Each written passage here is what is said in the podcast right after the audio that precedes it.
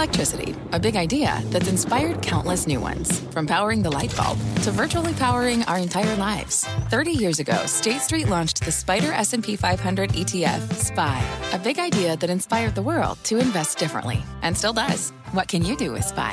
Before investing, consider the fund's investment objectives, risks, charges, and expenses. Visit ssga.com for a prospectus containing this and other information. Read it carefully before investing. SPY is subject to risks similar to those of stocks. All ETFs are subject to risk, including possible loss of principal. Alps Distributors Inc. Distributor. The spirit of performance defines Acura, and now it's electric. Introducing the all-electric ZDX, Acura's most powerful SUV yet. While what powers their cars may change, the energy that makes Acura never will. Crafted using the same formula that brought them electrified supercars and multiple IMSA championships, the ZDX has track tested performance that packs an energy all its own. With a premium Bang & Olufsen sound system and up to 313 mile range on a single charge, and a Type S variant with an estimated 500 horsepower, the ZDX is everything they said electric could never be. It was built with the driver in mind, just like Acura's been doing since the beginning. We could talk all day, but the only way to experience this electric performance is to drive it yourself. Unlock the energy and order yours at Acura.com. My mission is simple to make you money. I'm here to level the playing field for all investors. There's always a bull market somewhere, and I promise to help you find it. Mad Money starts now. Hey, I'm Cramer. Welcome to Mad Money. Welcome to Cramerica. Other people want to make friends. I'm just trying to make you some money. My job, not just entertain, but educate, teach, perspective. So call me at 1 800 743 CNBC or tweet me at Jim Cramer.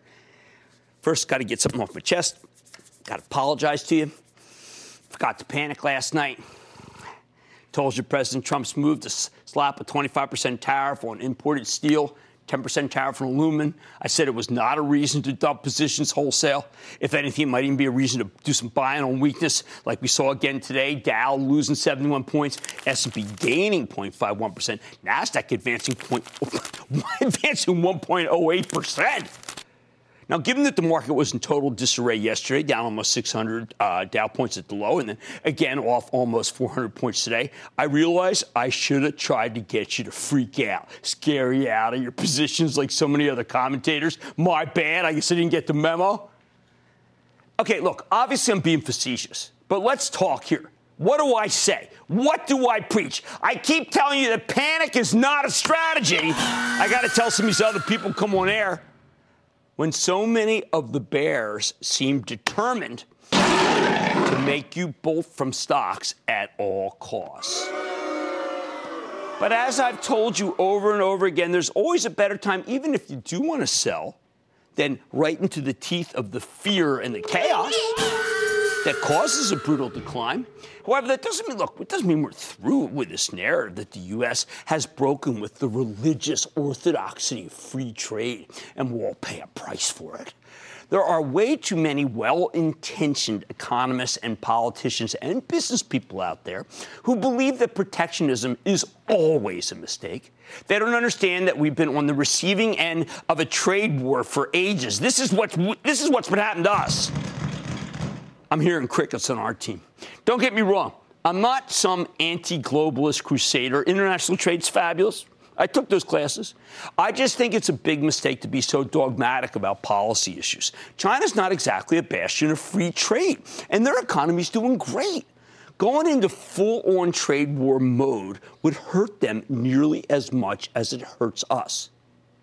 No, maybe it would hurt them more. Yet the ideologues almost seem to want retaliation, if only just to prove their point. And I think that's a perfect place to start our game plan for next week. Because if no country, especially China, reacts too loudly to Trump's big move, I have a feeling that there will be a lot of seller's remorse from the people who dumped their stocks this week, especially stocks of domestic companies that are completely unaffected by this stuff, and I'll have more on that later. So let's mark Monday on the calendar as being very binary. If there is retaliation, we're going to get hit again, some VIX spike, you get that. But if there's none, everyone else will see this pullback was just a retest of last month's decline. And the pullback held. Frankly, as much as I care about the possibility of retaliation from our trading partners, and I should put quotes under the word, you know, went around partners and stuff, uh, I'm also going to be on resign watch. As in, will Gary Cohn, the president's senior economic advisor and a former partner at Goldman Sachs, resign from the White House, given that he likely disagrees with the president on tariffs? You know, look, look, look around, okay? This is Cramerica. We only care about the political stuff insofar as it affects stock prices. And Cohn is a steady hand. He helped pass the tax reform bill that's been so positive for business. If he resigns, I fear some people will start worrying that there's too much chaos in this administration's economic team, and they'll figure it's time to do some selling. That could happen. I've known Gary for a long time.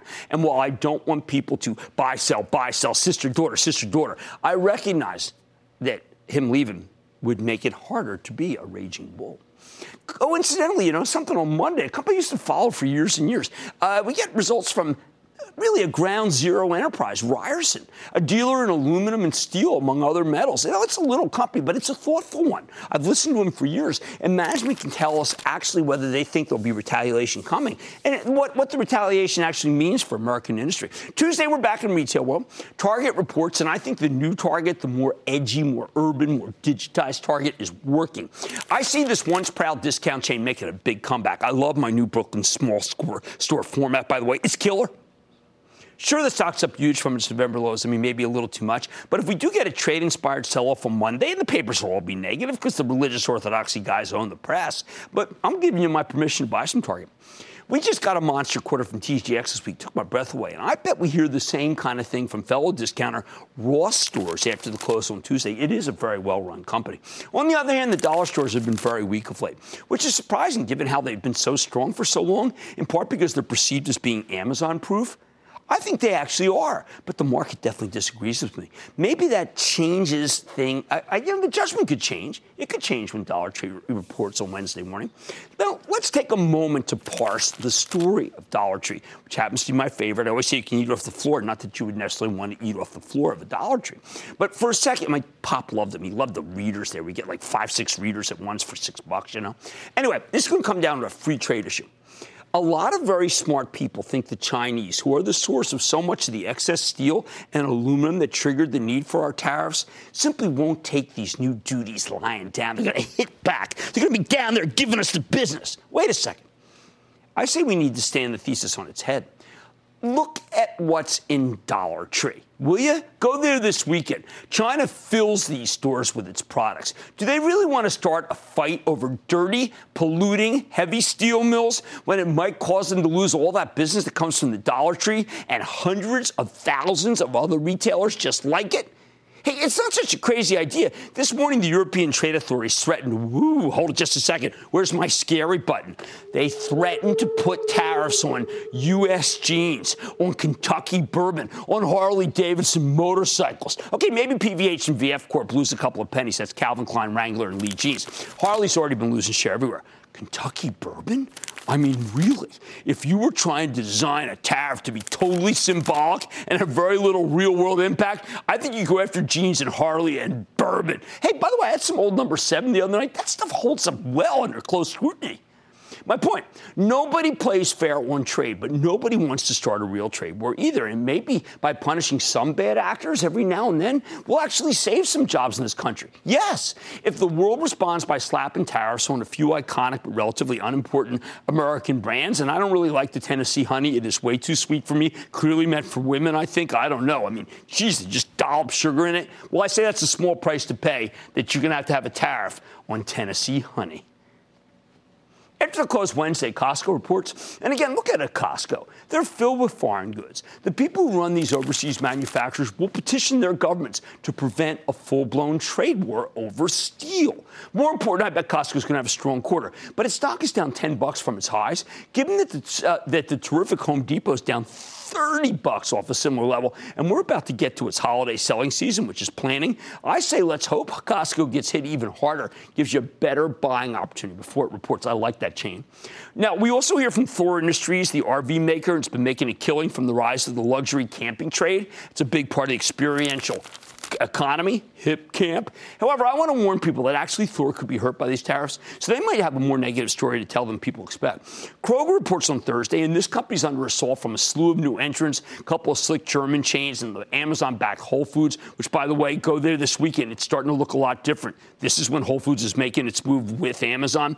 Last time Kroger beat the numbers handily, and you got a huge short squeeze. I think the stock's run too much since then. I would actually ring the register ahead of this quarter as much as I think that they're great people.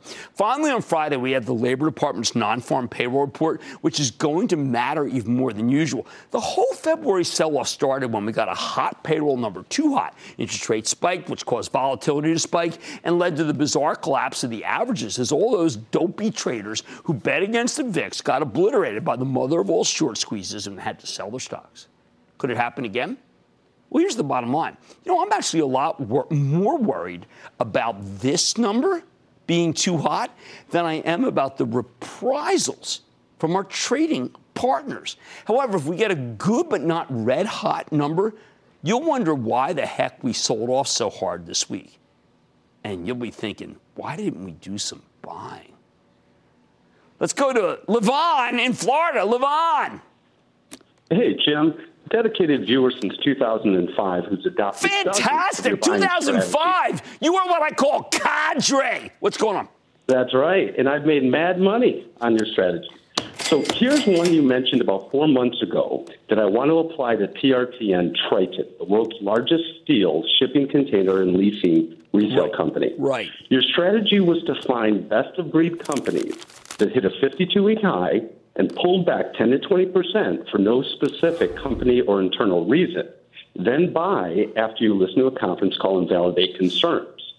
So with Triton pulling back on the global trade sphere, and because they beat in Q4 and guided up for 2018, right. is now the time to no, capture no. No, I tell you, Levon, here's the problem. This is when some of the real estate investment trust people are a little bit upset with my view, but it's the same thing.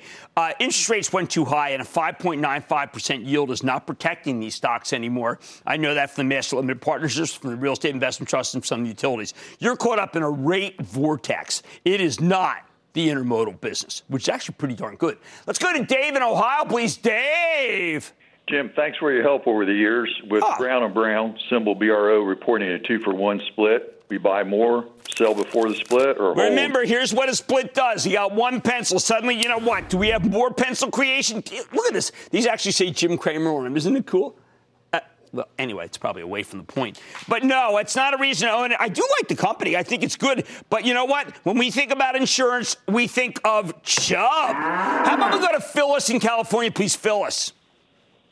Hi, Jim. How are you today? I am good. How about you? I'm doing pretty good. I have a question for you here. If the pres- if President Trump does put the tariff into effect that he's proposing, and I believe he will, mm-hmm. do you believe it will affect my Chinese stocks that I have, like Baidu and Tencent? Well, I like Tencent. Doesn't trade here. Baidu's really good. Alibaba, we think it will get hit. Uh, I don't think the president's done. I think the tariffs could actually be worse than people think uh, against China if China doesn't play fair. So I'm going to say let's step away from China for a little bit. I think we don't need that pressure. I think it'll keep us up at night. I don't like, well, I don't sleep anyway, but I certainly don't want to but, like, get even less than I do. Let's go to Sam in the Illini. Sam. Mr. Cramer, long-time caller, even long-time viewer. Uh, long time, long time. Go ahead. And I'd like to send you a belated Super Bowl booyah right to you. Holy cow. It's still with me in the morning and it's with me at night. What's up?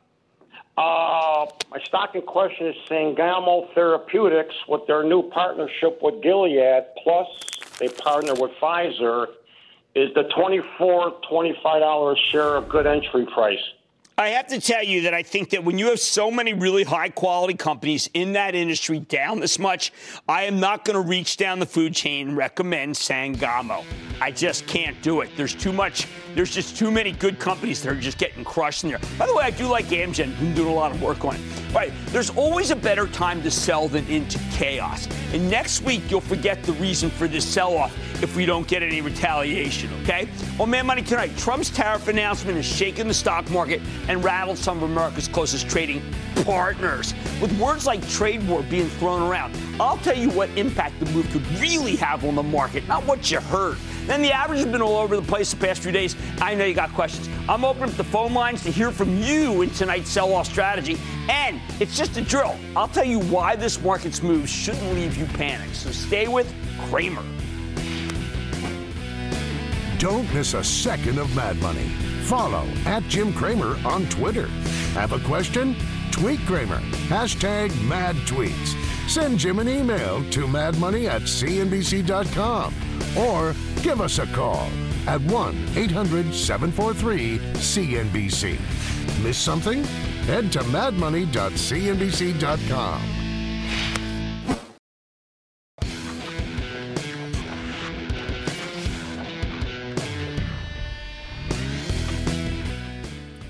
Everyone's freaking out and getting all emotional about trade. I say let's take a deep breath and look at some actual numbers. Let's be thoughtful. First, I play with an open hand, so here goes. When I started this show, I had the former CEO of Nucor, Dan DiMicco, on regularly. When Dan retired, we put on John Ferriola. John uh, is new CEO there. Uh, full disclosure, Dan's my friend, okay? But when I come on the air every night, I am not about friends. I'm about helping you to try to make money. I've liked Nucor, now the largest steelmaker in America and the best in the world since the mid 1980s when I met Ken Iverson, the company's revolutionary founder, when I worked at Goldman Sachs. You see, Nucor was the great innovator in the industry, using scrap rather than iron and coal and a non unionized workforce to produce the cheapest steel on earth. I still like it now, which is why we own it for my charitable trust, have for ages. But periodically, there is a problem. Sometimes there's a downturn. You can't own the steels in a downturn unless you have a long term view. The numbers get missed. It happens. There have been a couple of quarters where it was new fault, Nucor's fault, honestly. I mean, everyone has execution problems. We went to a plant in, uh, in Louisiana, and that has some problems. But there are also many, many quarters where, because the People's Republic of China wants to create jobs, they build steel mills and they sell the stuff well below cost. And it causes our companies to have real issues, and in some cases just wipes them out. Again, plenty of other American steel companies were inefficient, but not Nucor. The simple truth is that China offers massive steel subsidies in order to put their people to work. Making a profit is a, at most a secondary concern to them, if it is a concern at all. And that wrecked our ability to compete. That's not the American way, last I looked at it. Yet for ages, we kept our markets open because our government is run by free traders. Their approach to unfair trade practices is to turn the other cheek. That's the ethos. And look, I don't mean to single out China. South Korea is not much better. They barely buy cars from us, but flood our country with cheap automobiles, and we accept it. Why? Well, in part because we need a strong South Korea to hold the North Koreans at bay. The status quo means we get cheaper steel and cheaper cars, but American workers in these industries, well, they get gutted. The economists don't seem to care at all. But maybe they've never uh, seen this kind of thing firsthand. I know what happens when the Chinese decide to subsidize an industry like they did with Pops with gift wrap that he sold, where they sold paper well under the cost of production and put all the U.S. mills my father worked with out of business. Dark days in the Cramer household. He ended up working with the Chinese instead. He actually loved doing business with them. Why? Well, thank heavens they respect the elderly. But my point is simple. Steel mills put a lot of people to work, which is real good if you're trying to avoid unrest or revolution, which is what the People's Republic of China is often about. The Chinese government put a lot of their own people to work producing way too much steel, which crushed the price to the point where most mills in our country, with the exception of Nucor and a handful of others, simply couldn't survive. And pretty much every time Nucor misses the numbers, they explain to me that it's because of Chinese dumping. What are you supposed to do when your trading partners behave this way? Just let it happen? Now, look, I have studied this these different quarters, nine ways to Sunday. And I can tell you that when Nucor misses that quarter, it's almost invariably because of the Chinese. They're telling the truth. I used to hear the same thing from Klaus Kleinfeld, the former CEO of Alcoa. They'd miss a quarter. I'd troop up to my regular quarterly download to Klaus, and he would painstakingly walk me through how the Chinese dumped aluminum that was well below their own cost of production simply as a kind of make work program. The pollution from these mills finally got the communist government to scale back a tad after a million people a year started dying of respiratory illness. But Klaus would tell me about the state run mills that they couldn't or wouldn't close and how they subsidized aluminum, ending up crushing our jobs. It's empirical, people. Mind you, I didn't come at this like an economist. Even though if you ask Alexa who I am, she says I'm a noted economist. Who knew? I came in as an angry investor or a furious reporter, asking these execs how in heck could they bag our viewers and our readers? How could they bag you? They spent literally hour upon hour walking me through it, and they did convince me. They convinced me that the Chinese were operating the same way that they did toward Pop's gift wrapped industry. However, there is a big difference with steel and aluminum. You can't fight wars with gift wrap. There's no national security issue with Chinese holiday paper. But with steel, Nucor's Ferriola put it pretty simply when he last came on the show. We all understand the need for a strong national defense. There's no way you can have a strong national defense, strong national security without, without having a robust and sustainable steel industry. You know what? I, I don't think that's far fetched at all. Okay, but aren't all tariffs evil, like the ones Smoot and Hawley jammed on to exacerbate the Great, exacerbate the Great Depression in our country? Honestly, no. Lots of times they work, and our trading partners change their tune. In the end, countries like China want our markets badly. And if that means wiping out some of their own steel jobs to retain access, believe me, they're going to do it. In fact, I wouldn't be surprised if lots of these countries start building factories here to take the heat off their own countries.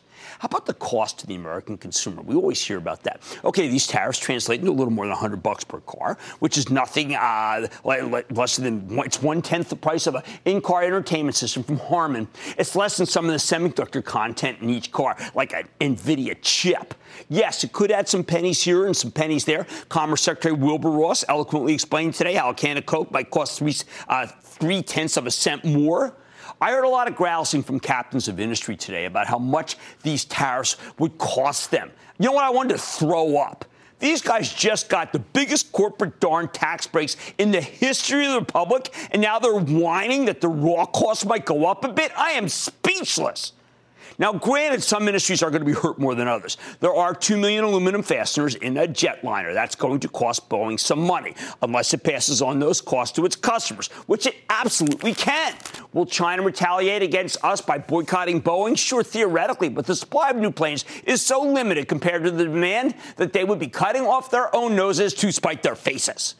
It's true that there are some markets at stake. For the longest time, we've had a policy in this country of sacrificing American jobs so we could sell as many diapers and turbans into China as possible. Look, I get it. I like it when Procter or Kimberly or the one Saint at GE make their numbers. I do. I like that you own their stocks, especially the latter, by the way, which is in suboptimal mode. But I know it was a trade off, for heaven's sake. I had no illusions about that. Whether you love Donald Trump or hate him, trade is the issue that won him the election, meaning the voters decided it was better to ding Caterpillar's earnings this time around than to keep having mass layoffs in steel. The steel workforce has already been cut in half since 1990 from 700,000 to 350,000. But if this was just about jobs, maybe it would be worth it to turn the other cheek. The problem comes when now we need to build some new aircraft carriers. What are we going to do? Buy the steel to make them from one of the countries they're supposed to deter? I mean, I, I think that's crazy, frankly. Or as Nucor's John puts it, I wouldn't want my son inside of a tank on a battlefield that was made with anything but U.S. steel. That makes a lot of sense to me. Bottom line look, could Trump's decision to fight back on trade cause the stock market to go down? Sure. So could a lot of other things, frankly. Will we still make money? Newsflash. There's always a bull market somewhere, and I promise to find it just for you. Much more mad money ahead. I'm opening up the phone lines to hear from you, the voices of Cramerica. Let me help you navigate these kinds of unknowns. Then, worried about the latest action in the market, please don't panic. I'm going to give you a plan of attack. And with so many unknowns in this market, how's gold faring? I'm going to talk with the CEO of Randgold, see how it could retain its luster. So stick with Cramer.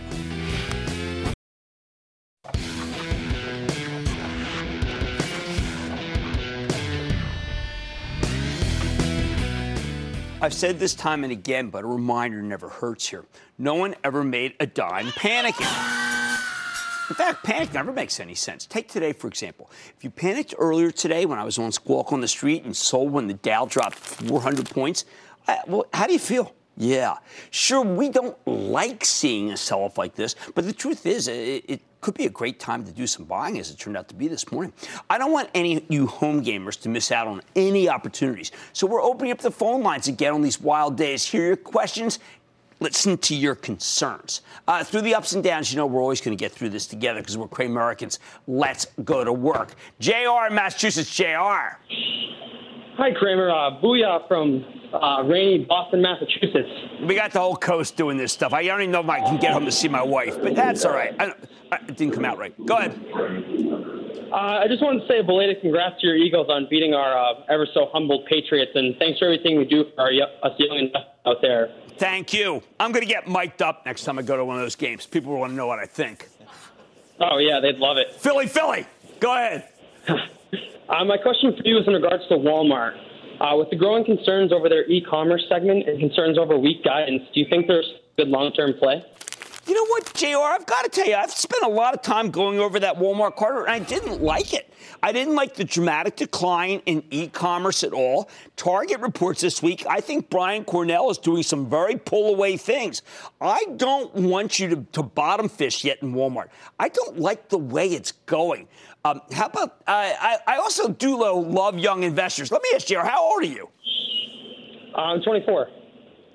See, I mean, why do people say the young people don't invest and it's just for all? I'm actually seeing more younger people invest than I have ever seen in all the years I've been in business. Thank you for your call. Let's go to Rhonda in Kansas, please. Rhonda. Hi, Jim. Jim, I very much appreciated you weighing in on the discussion about possible tariffs on steel and aluminum. But, Jim, can you help the American the average American, the taxpayer? Can you help Cramerica understand how this relates to them and maybe something about balance of payments? Sure. Okay, well, look, let, us understand that uh, the late and I will say great Aubrey McClendon taught me a lot about oil country, too. And he explained to me that he could not make any money in the Utica, just in Ohio, if he used American steel. So he always bought in Mexican pipe. Now, fast forward to what's happened in the last few years. John Ferriola has bought, uh, has created a factory that produces pipe that is just as, you know, I'd say better quality and inexpensive. And I think the answer is the balance of payments problem would be solved by doing business with Nucor because they make the best and they're American. Let's go to Marcia, New York, please. Marcia. Marcia, go ahead. You're up. Hi, Mr. Cramer. Thank you for taking my call. Oh, of course. I'm a longtime holder of McDonald's, and it's been very good to me.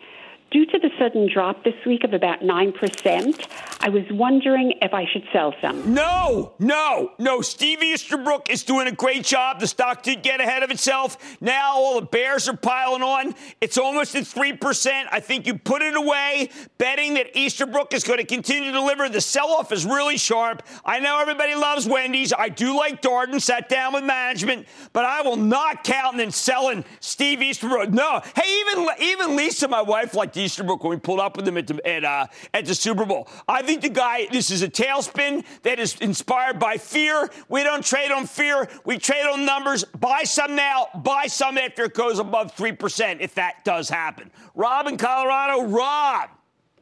Hey, Jim. How you doing? I am good. How about you? Not bad. I'm in Colorado. I, don't want to take up your time. No, uh, you're not. I'm doing the show. It's perfect time to talk. What's up? Okay, excellent. The Cronos Group. They made history on the 27th of February. First marijuana company ever to be on the NASDAQ. Yeah, you know what? Uh, you know, let me tell you something, Rob. I mean, I, I have to like, uh, but Chapel Trust owns Constellation Brands, STC. Rob Sands has a stake, uh, but, you know, uh, in uh, Canadian uh, marijuana. But you know what?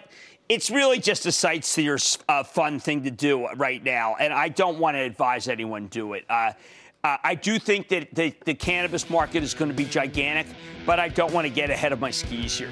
All right, remember, no one ever made a dime panicking, as we know in Cramerica. Just like the many times before, we're going to get through the volatility together. Hey, this morning, come on. I was like, will you give me a break already? Now, much more mad money ahead. Take a deep breath. Uh, I'll reveal why the latest moves in this market are a drill just a drill. Then, as worries over rising inflation continue to persist, I'm going to sit down with the CEO of the best miner in the world, and that's called Randgold. See if an investment in this metal makes sense. And all your calls rapid fire. Tonight's edition of Lightning Round. So stick with Cramer.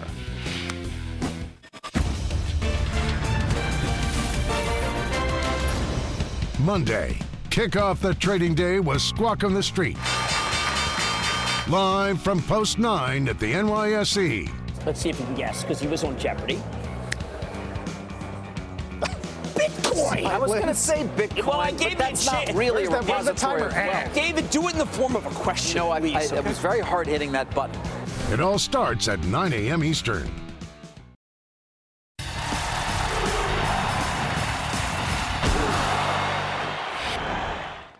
Okay, time for sell off 101.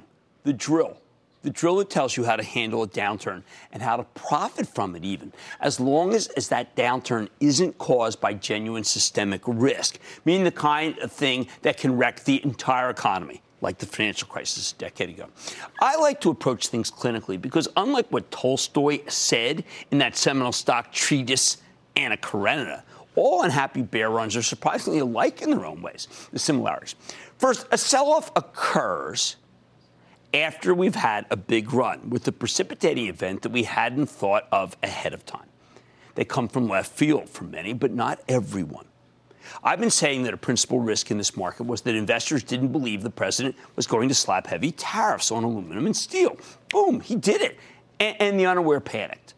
That's when two kicks in. All stocks will go down because they're connected by the futures markets, but not all stocks should go down. Your job is to look for the stocks of companies that just reported great numbers, like Salesforce or the data mining company Splunk. See that today? Which delivered a blowout last night, and buy them into tariff related weakness. What an opportunity this morning when we pointed it out. Three, don't seek out the stocks that are in the blast zone immediately when there are so many other good ones being laid low by the story. So, as much as you'd like Boeing or Caterpillar to buy, it's far better to go with a retailer or a bank or a tech, which are far less affected by potential trade wars, but still get their stocks lower.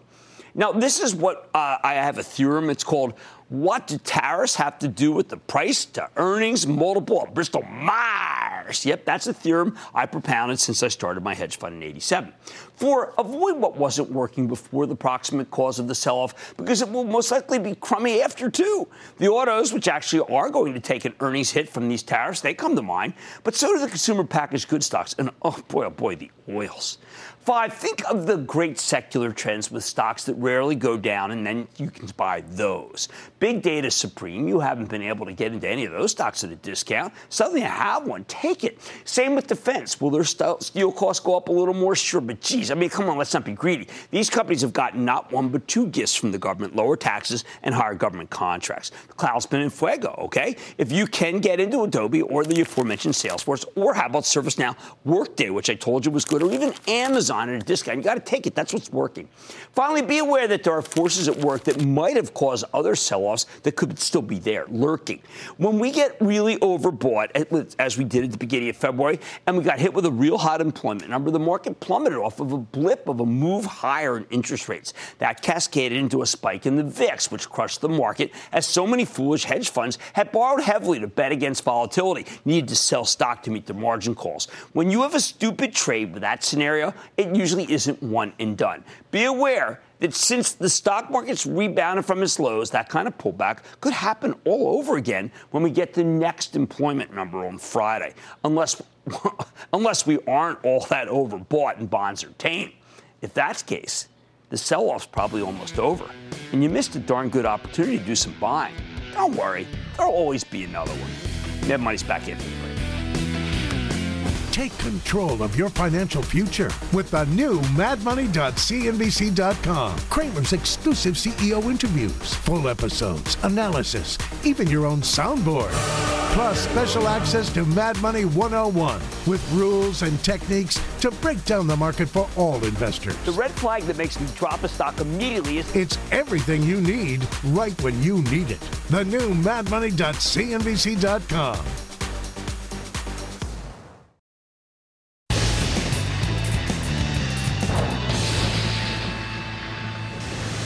It is time. For the And then the lightning round is over. Are you ready? Skate down. Time for the lightning round question. I'm going to start with Alice in New Hampshire. Alice. Yes, hi, Jim. I'd like to buy Snapchat. I want to know what you think about it. Look, the growth was really fabulous, but the redesign's freaking everybody out. So we're going to have to default and say, you know what? Not right here, not right now. Walter in Florida. Walter. Hey, Jim. Nice to hear from you. Same. I'm in Delray Beach. Listen, um, I'd love you to do a whole segment on this company, but for now, can you give me your take on Raymond James Financial? Raymond James Financial is doing incredibly well. I really like it. I've been talking about this with Marc Chaikin, my friend from Philly. I think it's good stock. Let's go to Tanner in Colorado. Tanner. Hey, Jim, what do you think about Vail Resort? I don't know why the stock's been such a dog of late. I think it's just a fantastic long-term situation. But you know what?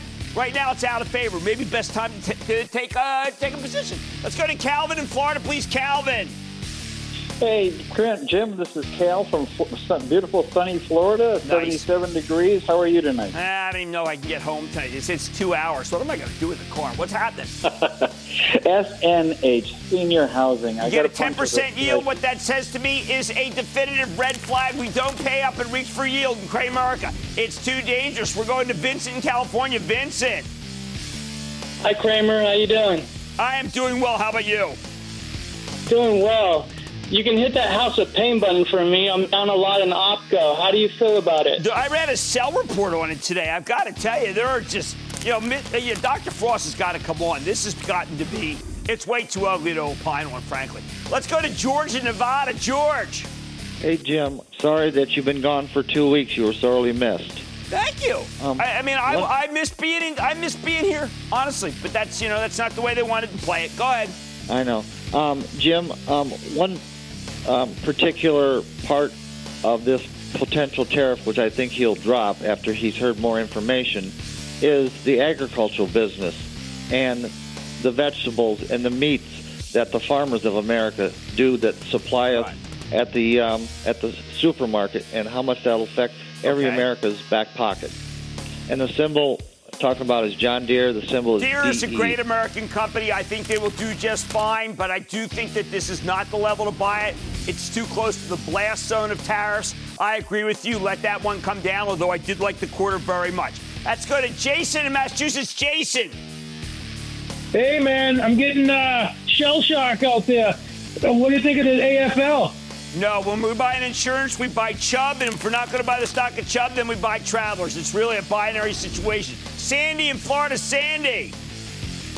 Hi, I'm looking at rounding out my technology position in my IRA, and I'd like to know what you think of STX, Seagate Technology. I think that's more of a trading vehicle. If you're going to do that for your IRA, I, I am more concerned. I would rather see an Intel. I know the yield's not that big, but I like that balance sheet better than I like for Seagate. It's a pretty simple situation. John in California. John. Yeah, Jim. I'd like to know about uh, Chesapeake Energy. Yeah, everybody else would too. Here's what we know: we know to stay away buy, from CHK, buy. and that, ladies and gentlemen, of the lightning round. The lightning round is sponsored by TD Ameritrade.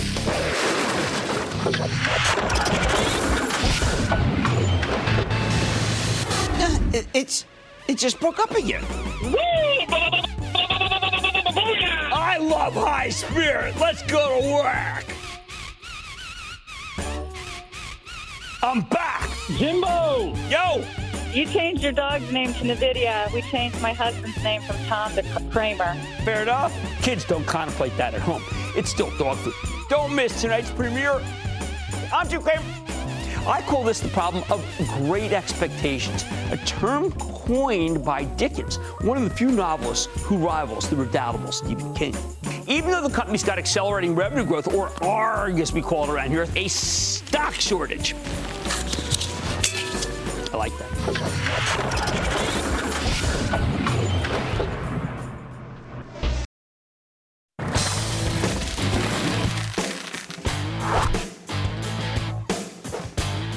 Stock market's suddenly become a heck of a lot more turbulent, afraid. People are freaking all about global commerce. Cryptocurrencies, by the way, have been going through a real rough patch lately. So could this be the moment when gold comes back into favor? I've always said that you want some exposure to the precious metal in times of inflation and economic uncertainty. It's like insurance. Now, the easiest way to get that insurance is by either owning gold directly or indirectly through an ETF like GLD. I've always been a fan of some gold miners, though, which can offer additional upside because they can grow production. But they also come with many additional risks. Take Randgold. It's a well-run company that recently ran into some serious issues. Here's a company that's been able to develop, deliver consistently low-cost, top-notch production growth by operating in regions where others may fear to go, namely a number of countries in sub-Saharan Africa that aren't exactly known for their stability. For example, Randgold has a big mining complex in the Democratic Republic of Congo, which dramatically raised taxes and royalties on the business pieces, businesses that mine the country's natural resources. Maybe that's good policy for the people of Congo, but it's bad news for Randgold. And they're trying to fight the law. But because of this issue, I think the stock's been held back, even as the price of gold has climbed significantly in the past few months. Is this something Randgold can overcome? Let's take a closer look with Mark Bristow. He's the CEO of Randgold Resources. Get a better sense of how his company's doing, where it's headed. Mr. Bristow, welcome back to Mad Money. Hello, uh, Jim. How's it? Well, Mark, listen, I think this may have been your best, maybe your best year in 23 years. You got seven Absolutely. years in a row of record production. I think this is the best cost profile I've ever seen you had. And I'm just wondering whether maybe it's the analyst controlling a narrative which says that you are operating in places that are too unstable and it's going to hurt your future. You know, Jim, we've had this conversation before. Remember, we had the challenges in Mali when there was a coup d'etat. We had the civil war in Ivory Coast. This comes with the territory in emerging markets, particularly Africa. But, you know, these are world class assets. They can pay their rent and they're very good for the people. And, you know, I think the challenges in DRC are part of a growing pain as sub Saharan Africa emerges from its past. And I've got still plenty confidence that we'll be able to continue to deliver in, in operating gold mines uh, in sub-Saharan Africa. How good is the that, how good is the DRC? I mean, how good are those? What kind of price are we talking about to take the gold out? So this is a 10 million ounce uh, deposit with plenty of upside. Uh, it's uh, we're going to be producing at about 700,000 ounces a year for the next five years, and certainly plus 600,000 ounces for 10 years at under $600 an ounce. Wow. Um, you know, it's a, it's, a, it's a tier one asset in anyone's definition. Okay, so how about the Senegal? I'm liking this Massawa. You're pretty long, uh, far gone now with the feasibility study. Is it as big as I think? It's not that big, but it's a good substitute for Tongon, which comes to its end in 2020. So, sort of bread and butter replacement. Uh, we're still hunting for that big gorilla. Um, you remember Gorilla, Marilla the gorilla? Yeah, That's sure. what we're looking for. All right, well, maybe we can find that. In the meantime, I, I know that your company's dividend policy is extraordinary, particularly for a gold company. I want you to tell people how you return capital rather than just keep buying assets that don't produce anything. So, Jim, we haven't issued uh, stock for a long time. It's all about value per share in any any public company, and we've delivered on our plans, and we're able to support a dividend not by borrowing money, but by making profits. And we've paid dividends for the last 11 years. Uh, we have recommended for 2017 that we pay a $2 dividend, which is, you know, above a 2% yield and is significantly more if you look at our recent share price after the DRC announcement. So, you know, in every in every sense, we're we're uh, we're a company that supports its profitability by rewarding its shareholders with dividends. Well, then, you know, again, I, I ponder this. I know a couple of the analysts, and we mentioned the DRC, but is it possible that people are saying that we had this conversation before? I really got to flesh it out. Cryptocurrencies, Mark, I, I, it's a it's a book entry. Okay, gold is something physical. It's why I've always loved gold. At what point do we realize that 10, 11, 12,000 for for a book entry may not be as sustainable as owning the asset that has defined wealth for as long as we've been alive? You know, I, look, I agree with you, and I think that you know the cryptocurrency is a passing show. Um, the real, you know, there's only one currency that you can't print, and that's gold. And and in this world today, we've seen, you know, I mean, you talk about DRC, Jim. There's a lot of uh, dynamics in politics globally, whether you're in Europe or here in your own country or you know, in the emerging world. And and uh, and you know, with the changing balance of economic power in the world and the and the debate about currency and global ability to settle uh, debts, you know, gold is uh, is a is a key component in that. You know, back in the 90s, people said it it was over, gold was over, but it hasn't been the case. And you know, it's a great business to be in. If you focus on profitability, you can make a lot of money, and and it's a it's a it's a it's a commodity and asset class that you should have in your portfolio, even if it's 5%. Well, I, I agree. I've always felt 10%. I've been a gold bug all my life. The one thing I, ha- I have to tell you, Mark, I was surprised. We've got global turmoil. We've got a president who's doing things that we haven't seen in a long time. I thought that gold can really spike here. Do you think that I am just too pro gold because I've seen what it can do for people over the years?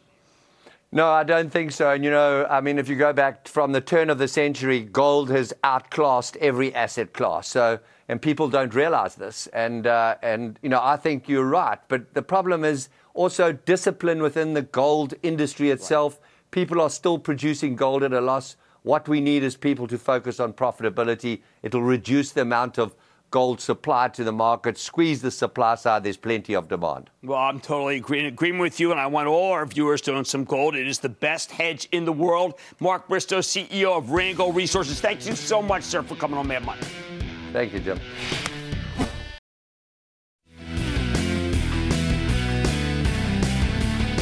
Okay, tumultuous week, but think about it. We had Salesforce on. How fabulous was that quarter? We talked about Workday. That did a really good job. ServiceNow. What am I saying? The cloud came right through this problem, including a trade war. We care about the fundamentals on this show, and the fundamentals make you money. I always like to say this bull market summer. Promise I'd find it just for you right here on Mad Money. I'm Jim Cramer, and I will see you Monday. CNBC has quick and easy to understand business news updates at the open, midday, and close every weekday. Markets, money, and more from Wall Street to Main Street. I'm CNBC's Jessica Ettinger. Follow and listen to CNBC Business News Updates wherever you get your podcasts.